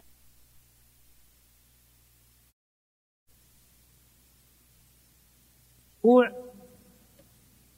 على ثلاثة أحوال. أن يدعو متوسلا إلى الله بأسمائه وصفاته. فتدعو الله عز وجل متوسلا باسمه وبصفته. يا رحمن ارحمني. يا غفور اغفر لي. النوع الثاني أن يسعى أن يسأل الداعي ربه بصالح عمله هو لا بعمل غيره. فيدعو الله بعمله كأن يقول اللهم باتباعي لنبيك صلى الله عليه وسلم اغفر لي. اللهم بتوحيدي اغفر لي. وفيه خبر الثلاثة المشهور الذين انطبقت على الغار الذي أووا إليه صخرة فدعوا الله عز وجل بصالح عملهم. فدعا أحدهم بعفته عن الزنا مع قدرته عليه ودعا الآخر ببره لوالديه ودعا الثالث بحفظه مال العامل الذي عمل عنده وتنميته له وعدم أخذه شيئا منه. أعمال لهم هم. ولهذا في سورة آل عمران في دعاء أهل الإيمان ربنا إننا آمنا فاغفر لنا. فذكروا مغفرة الذنوب بعد أن ذكروا إيمانهم. فهذا من الدعاء لله عز وجل بعمل الإنسان نفسه. أما أن تدعو فتقول أسألك بعمل فلان من الصالحين عمل فلان له هو وليس لك. فهذا من الابتداع ولهذا عد هذا النوع الثاني. النوع الثالث عياذا بالله من يدعون الموتى أنفسهم نسأل الله العافية والسلامة. فيطلبون من الموتى أن يكشفوا ضر أن يكشفوا ضرهم وأن يجيبوا دعاءهم. هؤلاء ولا شك مشركون. لا يرتاب لأنهم سألوا غير الله ما لا يجوز أن يسأل إياه إلا الله وحده لا شريك له. فهم قد صرفوا العبادة لغير الله قطعا. لكن ذكر هنا أن شرك هذا الصنف في الربوبية. ومعلوم أن دعاءهم غير الله هو شرك في الإلهية. لكن لعل مراد المقريزي هنا أن هؤلاء الذين دعوا الموتى لم يدعوا الموتى إلا لاعتقادهم أن عندهم قدرة على النفع والضر وعلى علم الغيب. ونحو ذلك من من الخصائص التي لا يجوز اعتقاد اعتقادها إلا في الله عز وجل. لعل هذا هو وجه كونه رأى أن هذا نوعا من أنواع الشرك الربوبية. يقول لأن الميت قد انقطع عمله. فلماذا أتى هذا ودعاه؟ لأنه يظن أنه ينفع ويضر. وإذا اعتقد أحد أن الميت ينفع ويضر ويعلم الغيب ويجيب الداعي صار عنده شرك في التوحيد آه، في الألوهية وفي الربوبية. لأنه يعتقد أن هذا الميت يتصرف. ذكر هنا حديث اللهم لا تجعل قبري وثنا يعبد. الحديث رواه مالك مرسلا لكن رواه البزار بسند صحيح. صححه ابن عبد البر وصححه الشيخ عبد العزيز بن باز رحم الله الجميع. في هذا الحديث أن النبي صلى الله عليه وسلم دعا ربه أن لا يجعل قبره وثنا يعبد. تقدمت الأحاديث التي فيها أن أهل الكتاب اتخذوا قبور أنبيائهم مساجد. في هذا الحديث دعاؤه صلى الله عليه وسلم وسؤاله ربه ألا يجعل قبره الكريم موضعا من مواضع الشرك فيكون وثنا لسيد الموحدين يشرك عنده. هل استجاب الله دعاءه؟ نعم استجاب الله عز وجل دعاءه. فلم يتمكن أحد من الوصول إلى قبر النبي صلى الله عليه وسلم والدخول إليه وسؤاله مباشرة بأن يدخل إلى داخل قبر النبي صلى الله عليه وسلم لكن أن يشرك به من بعد هذا وضع آخر لم يكن هذا الشرك عند قبره عليه الصلاة والسلام. لما أدخل قبر النبي صلى الله عليه وسلم إلى المسجد كما تقدم احتاطوا وبنوا ثلاثة جدران وحرفوا هذه الجدر بحيث لا يتمكن أحد من استقبال القبر. ولهذا قال ابن القيم رحمه الله تعليقا على هذا الحديث اللهم لا تجعل قبري وثنا يعبد. قال فأجاب رب العالمين دعاءه وأحاطه بثلاثة الجدران حتى غدت أرجاؤه بدعائه في عزة وحماية وصيان. فحفظ قبره صلى الله عليه وسلم من أن يتمكن أحد من الدخول إليه وأن يدعوه مباشرة. نعم. قال رحمه الله وقد حمى النبي صلى الله عليه وسلم جانب التوحيد أعظم حماية تحقيقا لقوله تعالى إياك نعبد حتى نهى عن الصلاة في هذين الوقتين لكونها ذريعة إلى التشبه بعباد الشمس الذين يسجدون لها في هاتين الحالتين وسد الذريعه بان وسد الذريعة بأن منع من الصلاة بعد العصر والصبح لاتصال هذين الوقتين بالوقتين اللذين يسجد المشركون فيهما للشمس. وأما السجود لغير الله فقال عليه الصلاة والسلام لا ينبغي لأحد أن يسجد لأحد إلا لله ولا ينبغي في كلام الله ورسوله إنما يستعمل للذي هو في غاية الامتناع كقوله تعالى وما ينبغي للرحمن أن يتخذ ولدا وقوله تعالى وما علمناه الشعر وما ينبغي له وقوله تعالى وما تنزلت به الشياطين وما ينبغي لهم وقوله تعالى ما كان ينبغي لنا أن نتخذ من دونك من أولياء تضمن هذا الكلام شيئين اثنين. آه، الأمر الأول هو منع الذرائع التي توصل إلى الشرك. الشرك المباشر هذا لا شك في منعه لكن ثمة ذرائع تتسبب في وقوع الشرك أو قد تتسبب فيه. فجاءت الشريعة بسدها. وهذا مراده رحمه الله بأن النبي صلى الله عليه وسلم حمى جانب التوحيد أعظم حماية. من ذلك أنه صلى الله عليه وسلم نهى عن الصلاة بعد العصر وبعد الفجر. نهى عن الصلاة لله. نهى الموحد عن الصلاة لله بعد العصر وبعد الفجر. وسبب المنع من الصلاة أن المشركين الذين يعبدون الشمس يسجدون لها عند طلوعها وعند غروبها.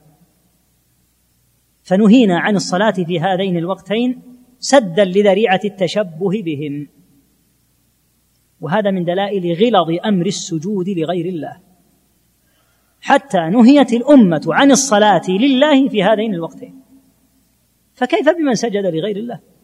مع أن الذي يصلي بعد العصر لو تصورنا أن احدا من المسلمين صلى بعد العصر فإنه يصلي لله لكن يقال لا تصلي في هذا الوقت لأنه وقت نهي.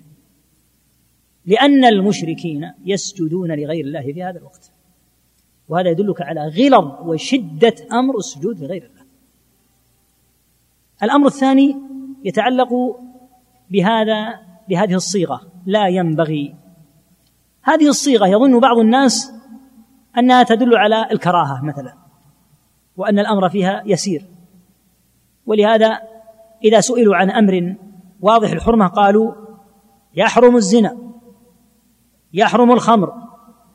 وإذا أتوا إلى مسألة يرون أنها قريبة من المكروهات قالوا لا ينبغي. هذه العبارة لا ينبغي شديدة التحريم أصلا. فليست مثل كلمة مكروه بل كلمة لا ينبغي دالة على التحريم وشدة امتناع الشيء. لذا ذكرها الله في الدلالة على امتناع أن يتخذ ولدا سبحانه. أو أن يكون الشعر من شأن النبي صلى الله عليه وسلم بحيث يكون من القائلين للشعر وامتناع تنزل الشياطين بالقرآن كما في الآيات التي عندك. وما ينبغي للرحمن أن يتخذ ولدا. هذا شديد الامتناع. مستحيل استخدم فيه صيغة وما ينبغي. وهكذا قوله تعالى وما علمناه الشعر يعني النبي صلى الله عليه وسلم. وما ينبغي له.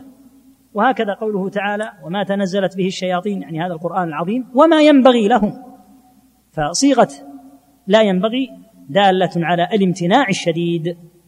فلأجل ذلك قال صلى الله عليه وسلم لا ينبغي لأحد أن يسجد لأحد يعني من المخلوقين وإنما يسجد لله وحده لا شريك له. نعم. قال رحمه الله ومن الشرك بالله تعالى المباين لقوله تعالى إياك نعبد الشرك به في اللفظ. كالحلف بغيره كما رواه الإمام أحمد وأبو داود عنه صلى الله عليه وسلم أنه قال من حلف بغير الله فقد أشرك صححه الحاكم وابن حبان. قال ابن حبان أخبرنا الحسن بن سفيان قال حدثنا عبد الله بن عمر الجعفي قال حدثنا عبد الرحيم بن سليمان عن الحسن بن عمر عبد الرحيم. في نسخة تحرفت في الأصول إلى عبد الرحمن والتصويب من صحيح بن حبان. عن عبد الرحيم نعم.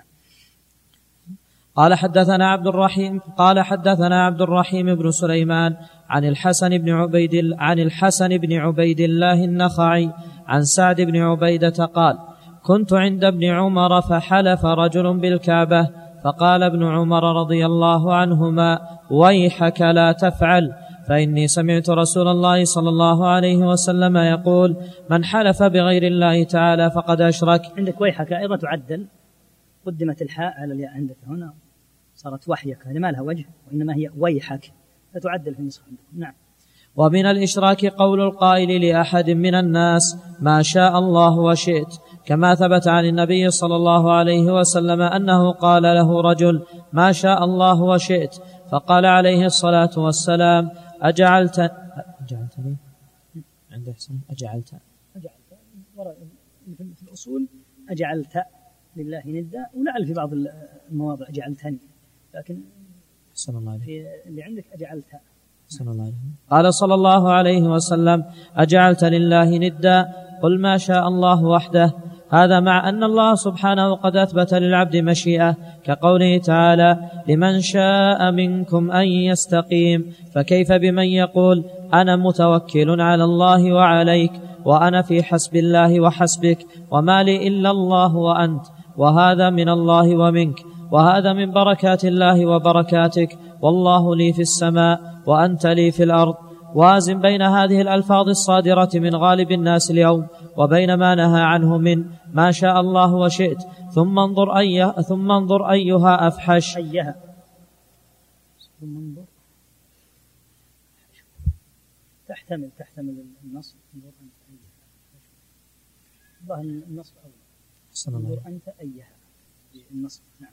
ثم انظر أيها أفحش. يتبين لك أن قائلها أولى بالبعد من إياك نعبد وبالجواب من النبي صلى الله عليه وسلم لقائل تلك الكلمة وأنه إذا كان قد جعل رسول الله صلى الله عليه وسلم ندا فهذا قد جعل من لا يدانيه لله ندا. ذكر رحمه الله تعالى أمر الحلف بغير الله. ولا شك أن الحلف بغير الله محرم. هذا الصحيح الذي لا ارتياب فيه. لأن النبي صلى الله عليه وسلم جعل الحلف بغير الله شركا والشرك لا يكون مباحا أو مكروها. لا يطلق على أمر أنه شرك إلا إذا كان محرما. وما ورد من الحلف بغير الله في بعض النصوص هذا كان قبل النهي فإنهم كانوا يحلفون بآبائهم جزاك الله خير كانوا يحلفون بآبائهم ويحلفون بالأمانة ونحوها قبل أن ينهوا. فلما نهوا توقفوا عن الحلف بغير الله عز وجل. فلا يستدل بالأحاديث التي كان فيها الحلف بغير الله لأنها منسوخة. فكما أنه لا يستدل على شربهم الخمر قبل أن يحرم على حله. يقال تلك الوقائع التي شرب فيها الخمر وقائع قبل التحريم فلا يستدل بها. فكذلك الحلف بغير الله قبل أن يحرم لا يستدل به لأن الأمر فيه نسخ. لو راجع طالب العلم مصنف عبد الرزاق ومصنف ابن أبي شيبة لوجد آثارا كثيرة جدا عن السلف تدل على تحريم الحلف بغير الله. منها أن ابن عمر رضي أن عمر رضي الله عنه سابقه عبد الله بن الزبير رضي الله عنهما. فسبقه عبد الله لأن عبد الله كان شابا وعمر قد تقدم به السن. فلما سبقه قال له سبقتك والكعبة. فقال له عمر رضي الله عنه أرأيت حلفك بالكعبة؟ والله لو أعلم أنك تفكرت فيها لضربتك. يعني أنك لعلك قلتها غير متبين وغير متنبه ولكن لو أنك حلفت وأنت منتبه لضربتك. وهكذا قول ابن عمر رضي الله عنهما هنا لرجل قال والكعبة؟ قال ويحك لا تفعل. سمعت رسول الله صلى الله عليه وسلم يقول من حلف بغير الله فقد أشرك. وقوله بغير الله وفي لفظ من حلف بشيء دون الله فقد أشرك يدل على عدم جواز الحلف بأحد غير الله ايا كان المحلوف به من الملائكة أو الأنبياء أو الصالحين أو المخلوقات أو الأمانة أو الكعبة أو أي شيء. فإنه يعد نوعا من أنواع الشرك ولا يجوز. وهذا الصحيح الذي لا شك فيه. وهذا هو المعروف عن السلف رضي الله تعالى عنهم وأرضاهم. حتى إن سعد بن أبي وقاص رضي الله عنهما رضي الله عنه في أول الإسلام قال واللات والعزى. لأنه تعود اللسان على الحلف. فأتى النبي صلى الله عليه وسلم فأخبره قال يا رسول الله كان العهد قريبا يعني من الشرك والجاهلية. وإني حلفت فقلت واللات والعزى فأمره النبي صلى الله عليه وسلم أن يشهد أن لا إله إلا الله. وقال له صلى الله عليه وسلم أمره بالاستغفار وأن لا يعود. وروى النسائي هذا الحديث وفيه أن الصحابة رضي الله عنهم لما حلف سعد قالوا له ما نراك إلا قد كفرت. فات رسول الله صلى الله عليه وسلم وأخبره. لكن كما تعلم لا شك أنه لم يكفر بهذا قطعا عليه رضوان الله لأن هذا خطأ لساني لم يتعمده. اعتادوا في الجاهلية أن يحلفوا باللات والعزى مرات كثيرة. فأسلموا وقد كان الواحد منهم يحلف باللات والعزى منذ صغره. فلما أسلم وأخذ اياما حلف فاللسان متعود. فأمره عليه الصلاة والسلام أن يتعوذ بالله وأن ينتهي ولا يعود وأن يتشهد أن لا إله إلا الله. قال أهل العلم لماذا أمره أن يتشهد أن لا إله إلا الله؟ لتكون كفارة. لأن الحلف بغير الله عز وجل كاللات والعزى شرك. وهو شرك أصغر. الأصل أن الحلف بغير الله شرك أصغر. فيطهره بالتوحيد. كما قال صلى الله عليه وسلم من حلف فقال في حلفه واللات والعزى فليقل لا إله إلا الله. ومن قال لصاحبه تعالى أقامرك لعبة القمار هذه فليتصدق. يعني حتى تكون الصدقة كفارة لما طلب من القمار وحتى تكون كلمة التوحيد كفارة لما قال من الحلف بغير الله. كل هذا يدل على أن الحلف بغير الله محرم وأن من المحال أن يقال إنه مكروه كراهة تنزيه بمعنى أنه يجوز أن تحلف بغير الله. لا شك أن هذا قول باطل وأن الصواب بخلافه وأنه لا يجوز أن يحلف بأحد دون الله عز وجل حتى قال صلى الله عليه وسلم من حلف بالأمانة فليس منا. وقوله فليس منا قول شديد. فكيف يقال إنه يجوز؟ إذا قال فليس منا في مثل هذا الأمر دل على أنه محرم تحريما بالغا ولهذا قال أهل العلم إن الكبائر تعرف بموردها الذي وردت فيه في النصوص فكل ذنب ختم بلعن أو توعد بالنار أو نفي الإيمان لا يؤمن أو قول ليس منا ونحوه. قالوا فهذه دلالة على أن الفعل من الكبائر. الحاصل أن الحلف بغير الله لا شك لا يجوز ولا سيما مع قوله صلى الله عليه وسلم من حلف بغير الله فقد أشرك. فكيف تقول هذا الحلف شرك وهو يجوز؟ كلام متناقض هذا. إذا قلت إنه شرك فهو محرم قطعا. فلا تقل إنه مكروه كراهة تنزيه لأن معنى كراهة التنزيه عند الفقهاء أنه يجوز أن يفعله. فيثاب تاركه ولا يعاقب فاعله. فكيف يقال في شيء قيل فيه شرك؟ إنه مكروه. لا والله ليس بمكروه بل محرم وغير جائز قطعا. مما ذكر أيضا التسوية في المشيئة لأنه هنا يتحدث رحمه الله تعالى عن الشرك في الألفاظ. الشرك في الألفاظ هذا الموجود مثل الحلف بالكعبة وبالآباء وبالوطن وبالشرف وبالعرض كل هذه لا تجوز ولا تحل. ومنها أيضا التسوية في المشيئة كأن يقول ما شاء الله وشئت أو ولولا الله وفلان. كل هذا لا يجوز. لا يجوز أن يستخدم حرف الواو بين الله تعالى وبين أحد من خلقه. فالتسوية بالواو لا تجوز سواء في قولك ما شاء الله وشئت أو في نظائرها مما يدل على معناها مثل لولا الله وأنت ونحوها أو العبارة القبيحة عياذا بالله. الله لي في السماء وأنت لي في الأرض قرنه بالله. نسأل الله السلامة والعافية. كل هذا لا يحل. ولهذا روى أحمد رواية في غاية الأهمية في موضوع التسوية في المشيئة فيها أن النبي صلى الله عليه وسلم قال فمن قال ما شاء الله فليفصل بينهما ثم شئت. هذه اللفظة مهمة للغاية. تدل على أن النبي صلى الله عليه وسلم قصد أن يقال ثم. ونهى نهيا واضحا عن أن يقال وشئت. ما السبب؟ السبب أن معنى ثم يفيد الترتيب والتراخي. التباعد بين ما قبل ثم وما بعدها. تقول بعث الله عيسى ثم محمدا عليهما الصلاة والسلام. بينهما نحو من ستمائة سنة أقل من ستمائة سنة بقليل. استخدمت ثم لوجود التراخي في المدة بينهما فإذا قلت ما شاء الله ثم فلان صح ذلك. أو ليس لي إلا الله ثم أنت صح ذلك. بدليل مقولة الملك كما في الصحيحين في قصة الملك الذي أتى الأبرص والأقرع والأعمى قال فلا بلاغ لي اليوم إلا بالله ثم بك. فدل على أن ثم مقصودة. ولهذا قال صلى الله عليه وسلم فمن قال ما شاء الله فليفصل بينهما ثم شئت. أما الواو فلا يجوز أن تستخدم. فتقول ما شاء الله وشئت. ولولا الله هو أنت لأن الواو تفيد مطلق الجمع والاشتراك.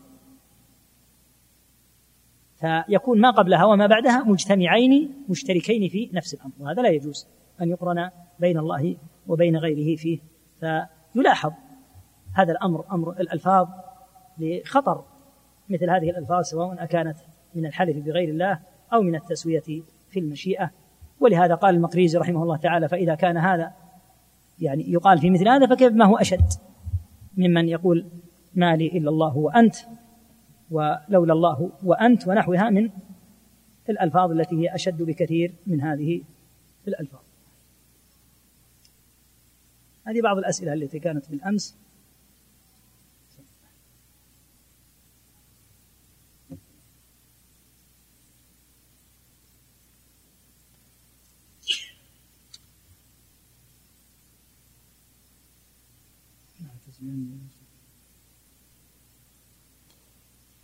بعض الأسئلة يكون فيها تقارب معا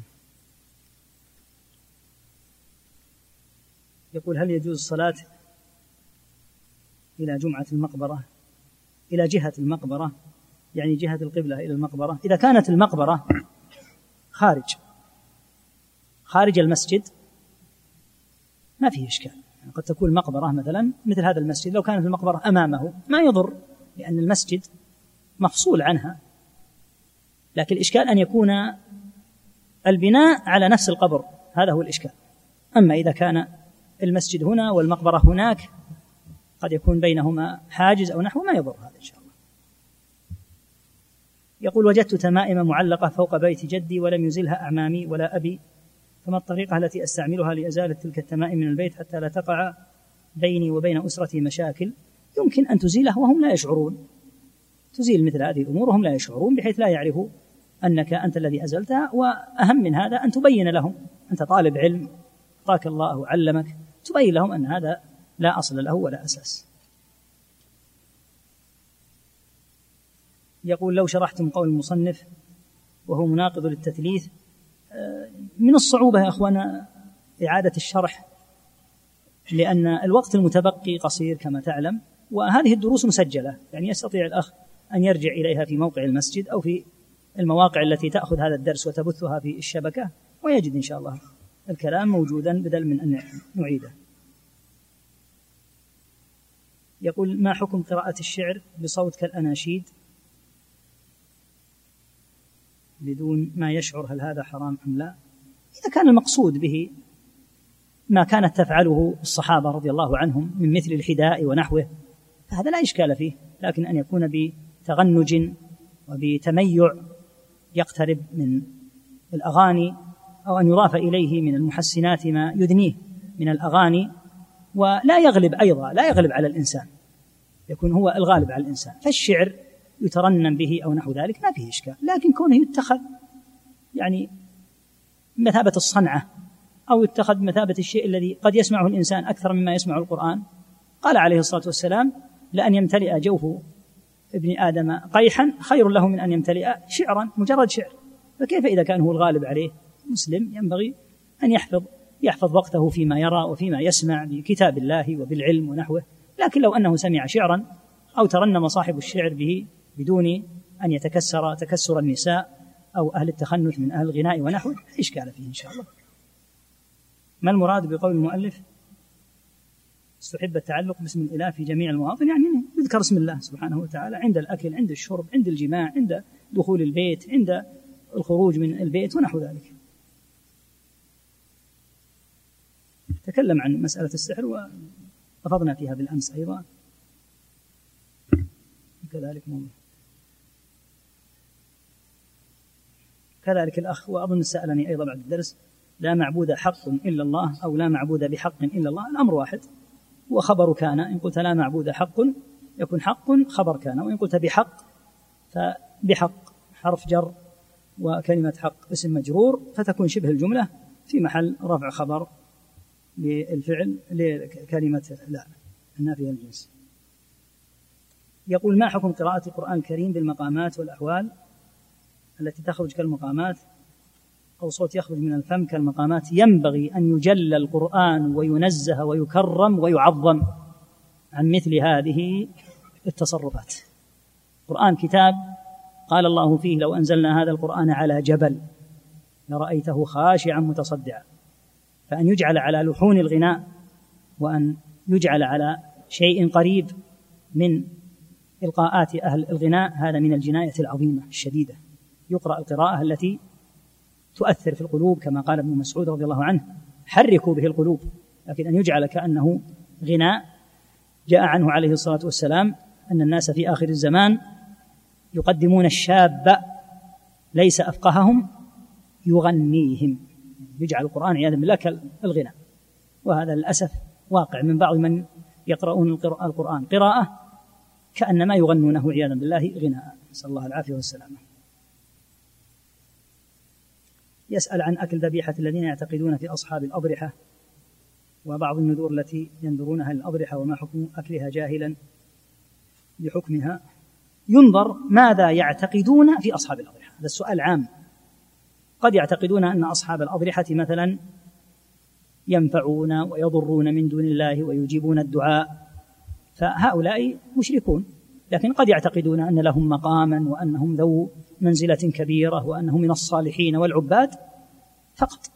ولا يزيدون. يعني يعتقد أنه من الصالحين. فالسؤال بهذا الإطلاق يختلف. يقول من خاف من السحرة والمشعوذين لأجل أنه يحاربهم ويبين ما بهم من ضلال. هل هذا من خوف السحر؟ يتكل على الله عز وجل ويلزم أذكاره. ولو أن الساحر إذا أراد شيئا لوقع لسحروا أهل الخير وأهل العلم في الأرض كلها. يخسأ الساحر أن يقع مراده. إنما يقع كما قال عز وجل وما هم بضارين به من أحد إلا بإذن الله. فالزم أذكارك واتكل على الله ولا تكترث لا بالساحر ولا بمن يصيب بالعين ولا بالجن ونحوه إذا اتكلت على ربك تعالى والتزمت الأذكار الشرعية والأوراد الشرعية في الصباح وفي المساء كما قال صلى الله عليه وسلم من قال بسم الله الذي لا يضر مع اسمه شيء لم يضره شيء وهكذا حتى قال صلى الله عليه وسلم من تصبح بسبع تمرات لم يصبه سم ولا سحر اتكل على الله. ولا ت... إياكم المبالغة في أن السحرة يتمكنون ويفعلون. الزيادة هذه لا وجه لها هذه من الشيطان الرجيم. يقول ما الارتباط بين توحيد الربوبية وتوحيد الألوهية؟ الارتباط أن توحيد الربوبية إذا أقر أحد بأن الله هو الرب المالك الخالق الرزاق يلزمه أن يعبده. الذي فعله المشركون فصلوا. أقروا أن الله هو الخالق الرازق الخالق الرزاق المحيي المميت منزل المطر لكن جعلوا معه غيره شريكا في العبادة. فتوحيد الربوبية يستدل به على توحيد الألوهية. بعض الأسئلة ما هي بواضح الخط. يقول هل هناك أعمال تقبل من دون توحيد؟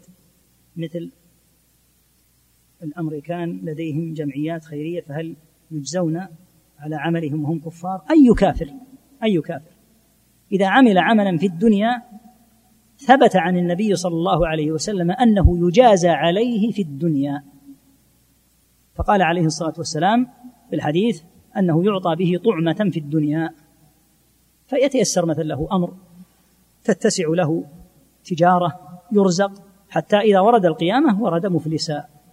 فأفعالهم مثلا لو فرضنا أن بعضهم مثلا أنفق في المجاعات أو نحوها هذه يجازون عليها في الدنيا بصحة يعني وسعة في الرزق ونحوها لكن في القيامة كما قال تعالى وقدمنا إلى ما عملوا من عمل فجعلناه هباء منثورا. ليس لهم في القيامة أي نصيب.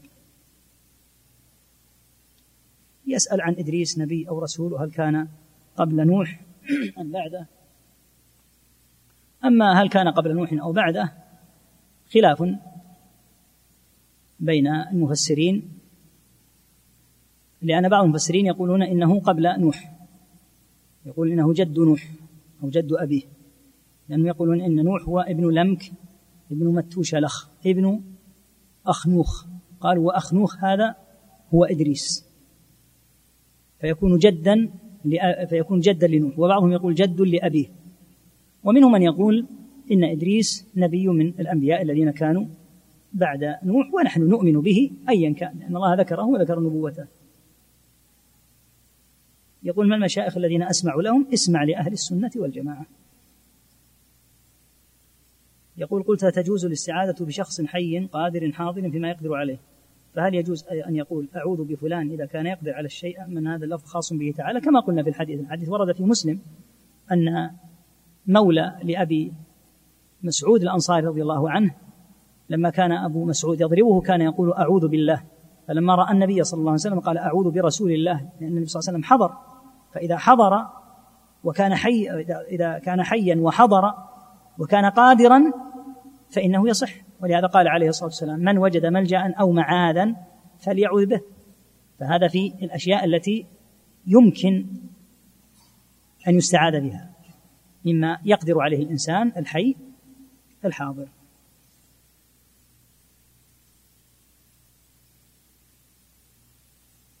تكلم عن اعتقاد الإمام أبي حنيفة. أبو حنيفة رحمه الله لا شك أنه على اعتقاد أهل السنة لكن فيما يتعلق بالإيمان وافق شيخه حماد بن أبي سليمان آه، ومرجئة فقهاء الكوفة فكانوا يرون أن الإيمان قول واعتقاد وأخرجوا العمل عن الإيمان. ولا شك أن هذا ليس بصواب وأن الصواب هو أن الإيمان قول واعتقاد وعمل كما بين أهل السنة. أما فيما يتعلق بإثبات الصفات وما يتعلق بصرف العبادة لله وما يتعلق بأبواب الاعتقاد الأخرى. فأبو حنيفة كغيره من علماء الأمة. يقول ما الرأي في الجماعات الإسلامية التي لا تدعو إلى التوحيد ولا تحذر من الشرك؟ هؤلاء ينبغي أن يوعوا وأن يفهموا أن مسلكهم ليس مسلكا سليما المسلك السليم أن يسلك مسلك رسول الله صلى الله عليه وسلم. فيبدأ بما بدأ به وهو التوحيد كما قدمنا فينصحون وينبهون إلى مثل هذا لأن الحامل لهم في بعض الأحيان ربما يكون الجهل فيعلمون وينبهون إلى مثل هذا.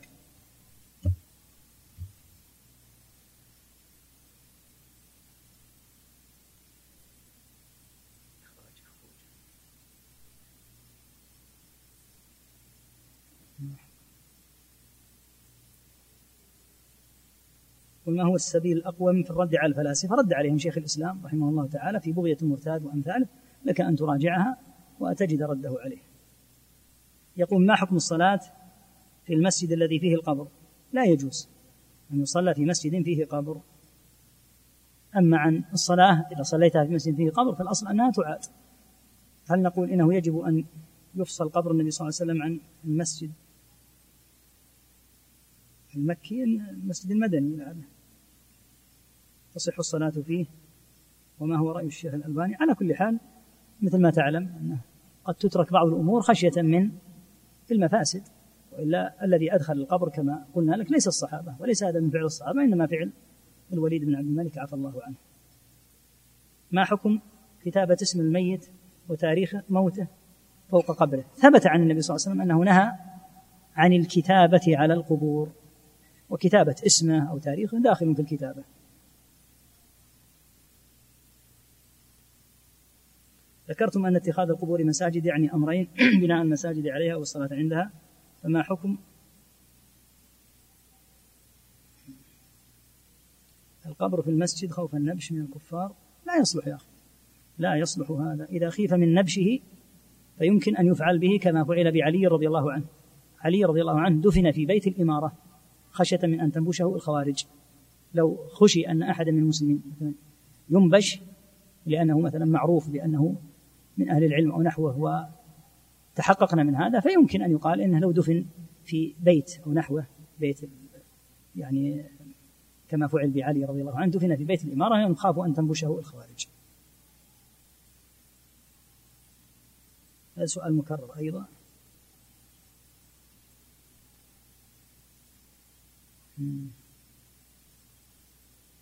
يقول فيلسوف الإسلام تسمية ابن سينا وأمثال فيلسوف الإسلام تسمية خاطئة لأن ابن سينا لو قرأت رسالته الأضحوية لعلمت أنه لا يقر باليوم الآخر أصلا. نسأل الله العافية والسلام. كتبها في عيد الأضحى. فنسبته إلى الإسلام نسبة خاطئة وكثيرا ما ينسب إلى الإسلام ما ليس من الإسلام. كثير ما ينسب إلى الإسلام ما ليس من الإسلام في قليل ولا كثير. فنسبة الفلاسفة إلى الإسلام أو نسبة يعني بعض الأحزاب الضالة إلى الإسلام كل هذا ليس ليس بسليم يقول ما حكم إطلاق الشهيد على من عرف عنه انحراف في الاعتقاد؟ لا يصح أن تطلق كلمة الشهيد على أحد. قال البخاري رحمه الله تعالى في الصحيح باب لا يقال فلان شهيد. لأن الحكم بالشهادة لفلان يعادل الحكم له بالجنة لأن الشهيد بالجنة. لكن تقول نرجو له الشهادة. الجزم بأن فلانا شهيد هذا إلى الله. وروى لهم وروى في هذا الباب أن النبي صلى الله عليه وسلم لما تذاكر أصحابه من قتل قالوا هنيئا لفلان الشهادة هنيئا لفلان الشهادة. حتى ذكروا مولا من موالي النبي صلى الله عليه وسلم فقالوا هنيئا له الشهادة. فقال صلى الله عليه وسلم كلا والذي نفسي بيده إن الشملة التي غلها لتشتعل عليه في قبره. من يعرف؟ نوايا الناس ومقاصد الناس. وقال عمر رضي الله عنه إنكم تقولون فلان شهيد فلان شهيد ولعله أوقر راحلته. لعله سرق من الغنيمة. فتترك هذه التزكيات والحكم بالشهادة. يقال إذا كان قد قتل في سبيل الله حقا يقال يرجى له الشهادة. يرجى أن الله عز وجل يقبله في يقبله في الشهداء. أما الجزم بأن فلانا شهيد فكما قال البخاري باب لا يقال فلان شهيد. بعض الأسئلة نتركها لطول المسألة. أردنا أن نطيل أن نسعى إلى الأسئلة التي قد يكون فيها نوع من القصر والإجابة عليها بسهولة لكن الأسئلة التي تحتاج إلى بسط كبير قد يصعب إطالتها خاصة في آخر الدرس. يقول قسم بعض العلماء أنواع الزيارة إلى ثلاثة شرعية وبدعية وشركية. هذا التقسيم الموجود في الكتاب يخالف هذا التقسيم فما توجيهكم؟ هو نفسه نفس التقسيم. الزيارة الأولى أن يزور ليدعو للميت. هذه زيارة شرعية. الثانية أن يدعو الله بالميت هذه بدعية. الثالثة الشركية أن يدعو الميت نفسه. هل يشمل اللعن للاتي تزور المقابر من النساء قليلا بدون إكثار ولا فعل منهي أثناء الزيارة؟ قال بهذا بعض أهل العلم لكن الظاهر من الحديث هو تعميم النهي هذا الظاهر من الحديث. أيضا الأخ يسأل عن منع زيارة القبور قال بعض أهل العلم لا شك أنها تجوز زيارة النساء للمقابر لكن دل هذا النص وأمثاله على أن النساء مستثنيات من الإذن بزيارة المقابر. وإلا لو أذن لهن بزيارة المقابر لما لعن إذا قيل يجوز أن تزور المرأة المقبرة. طيب ماذا نفعل بلعن النبي صلى الله عليه وسلم من زيارة المقبرة؟ دل على أنها لا يشرع ذلك. يقول ما حكم الدعاء عند القبر لصاحب القبر برفع اليدين؟ لا بأس. إذا أتيت إلى قبر الميت إذا أتيت إلى ميت ودفنته ثم ساويتم عليه التراب قال صلى الله عليه وسلم استغفروا لأخيكم وسألوا له التثبيت فإنه الآن يسأل يدعى له. وهل ترفع اليدان؟ نعم. جاء عن النبي صلى الله عليه وسلم أنه دفن أحد أصحابه ودعا ورفع يديه. لا بأس يعني تدعو الله ما تدعو الميت. ثلاثة أنواع. يقول الأخ قلت الدعاء المشروع ثلاثة أنواع وذكرت نوعي. الأول التوسل الله بأسماء وصفاته الثاني التوسل الله بصالح عمله وما هو الثالث؟ أحسنت. الأخ صدق. أنا نسيته. هذا الثالث أن تطلب من حي من الصالحين أن يدعو لك. أن تطلب من أحد الصالحين الأحياء أن يدعو لك. مثل لو أراد أن يسافر مثلا لعمرة أو حج فقلت ادعو الله لنا في سفرك الصالح هذا. هذا النوع الثالث فعلا نسيته.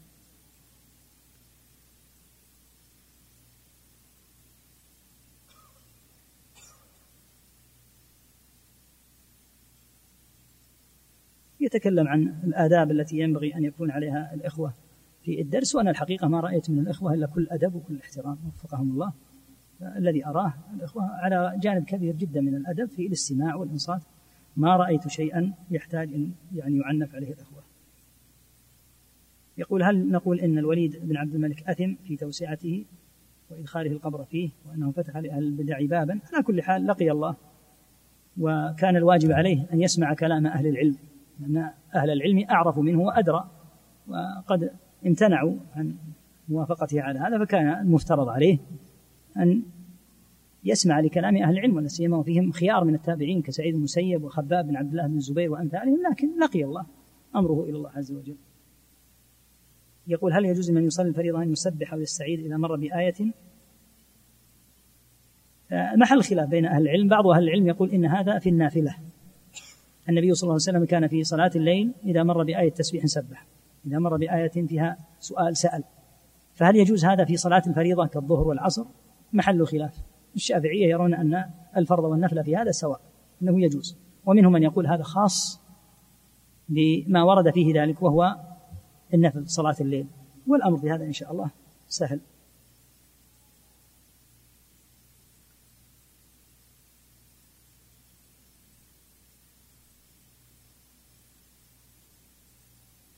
يقول ذكرت أن حلق الشعر لا يكون إلا لله فكيف برجل أمره والده أن يحلق شعره فحلقه من أجل والده؟ وصرفه له. يا أخي هذا الحلق قلنا على نوعين حلق الشعر على نوعين أن تحلق شعرك الحلق المعتاد. طال شعرك فأنت تريد أن تقصره أو تحلقه. هذا حلق معتاد موجود في الناس لأن يعني لو ترك الشعر لطال طولا شديدا واحتاج إلى شيء من آه، التنظيف والتسريح والغسل وهذا كما قال بعض أهل العلم لما قيل له لا لما لا تترك شعرك؟ قال إن له مؤونة. يعني إذا أردت أن تترك شعرك لا بد أن تنظفه وتسرحه وتغسله وتنظفه لا بد من هذا. فقد يطول على الإنسان ولا سيما الذي عنده أشغال قد يصعب عليه أنه يلاحظ هذا في شعره دائما. فإذا حلقه لأجل والده فهو لم يحلقه تقربا لوالده لكن لأن والده ربما رآه مطيلا لشعره إطالة شديدة فقال احلق شعرك لا تكن يعني بين بني عمومتك وبين الناس بهذا الشعر الطويل فهذا من طاعته لوالده ولم يتقرب به لوالده لا. إنما حلقه حلقا مباحا لأجل والده.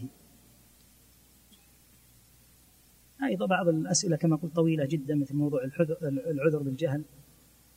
يسأل عن تقبيل الركن اليماني. المعروف أنه يمسح مسحا. هذا هو المعروف. حديث الحجر الأسود يمين الله.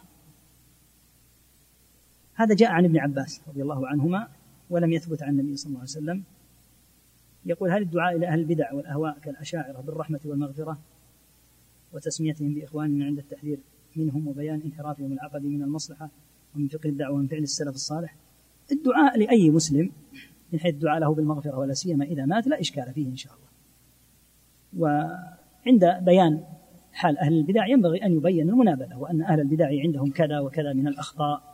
ومن مخالفة ما عليه السلف الصالح. ويجل هذا ويوضح ولا يداهن أحد من الأشاعرة ولا غير الأشاعرة. لكن عند عندما يتوفى أحد منهم فهم مسلمون فتدعو لهم كما تدعو لغيرهم من المسلمين. فالدعاء لهم شيء وبيان الحق لا يناقضه. تدعو لهم بالرحمة وتدعو لهم وهم أحياء بأن يوفقوا لقول الحق والإعتقاد الحق وهم أحياء. وإذا ماتوا لا بأس أن تدعو لهم لأنهم ليسوا من أهل الشرك ومن أهل الكفر. لكن عندهم هذه البدعة في الصفات أو غيرها. يستدل بعض الناس بدفن أبي بكر وعمر رضي الله عنهم في حجرة عائشة على جواز بناء القباب. لا ليس بصحيح. هذا البيت مبني في الأساس مبني بناء. وبينت عائشة رضي الله عنها لماذا دفن النبي صلى الله عليه وسلم في بيتها؟ قالت يحذر ما ص... ولولا ذلك أبرز قبره غير أنه خشي أن يتخذ مسجدا لأن مسجد النبي صلى الله عليه وسلم كان في البقيع لأمكن الوصول إليه وأمكن أن يتخذ وثنا ولهذا قال اللهم لا تجعل قبري وثنا يعبد.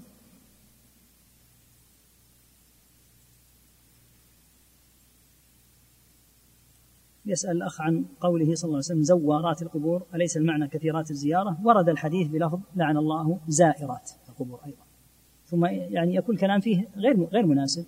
قال بعض أهل العلم إن المقصود باللعن المكثرات من زيارة القبور. المسألة بين أمرين. إما أن زيارة القبور للنساء جائزة وإما أنها محرمة. فإن كانت جائزة فإذا أكثرت منها لماذا تلعن؟ مشروعة. إذا شرع لها أن تزور القبور. فيشرع لها أن تزور القبور بقلة فتجازى وتثاب. وإذا أكثرت لعنت هل يعرف هذا في الشريعة؟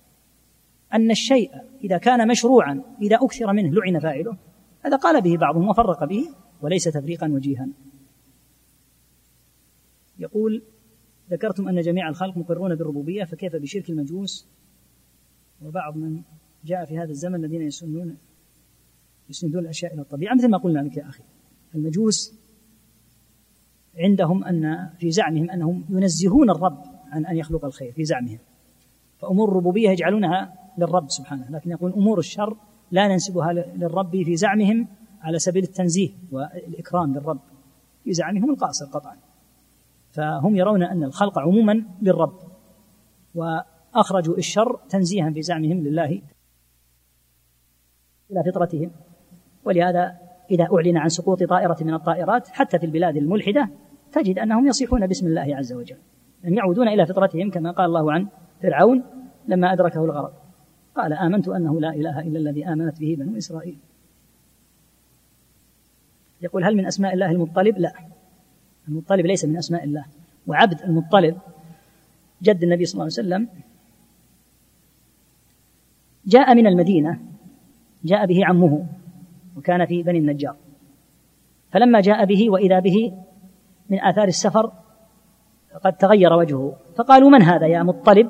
فقال هذا استحى أن يقول إنه ابن أخي فقال هذا عبدي فسموه بعبد المطلب. فليس المطلب من أسماء الله حتى نقول عبد المطلب كما نقول عبد الرحمن لكن المطلب هو عم محمد عم جد النبي صلى الله عليه وسلم عبد المطلب. يقول ما حكم قراءة الفاتحة على القبور على وجه الدعوة على فعل ذلك من الأجداد؟ وهل يهدم المسجد الذي به قبر؟ قراءة القرآن على الميت عند القبور محل خلاف والصحيح أنها لا تشرع لأن القرآن لم ينزل ليقرأ على الموتى. القرآن دستور حياة. يحيي به الله عز وجل الناس وتقام به شؤون السياسة والاقتصاد والاجتماع والأخلاق والتعليم والإعلام. تقام على أساس ما يذهب به إلى الأموات ليقرأ على أموات. أما عن حكم المسجد الذي يبنى على القبر فقد بين أهل العلم أن الوضع فيه يختلف. فإن كان القبر سابقا وبني عليه المسجد فبناء المسجد تعدي فيهدم المسجد.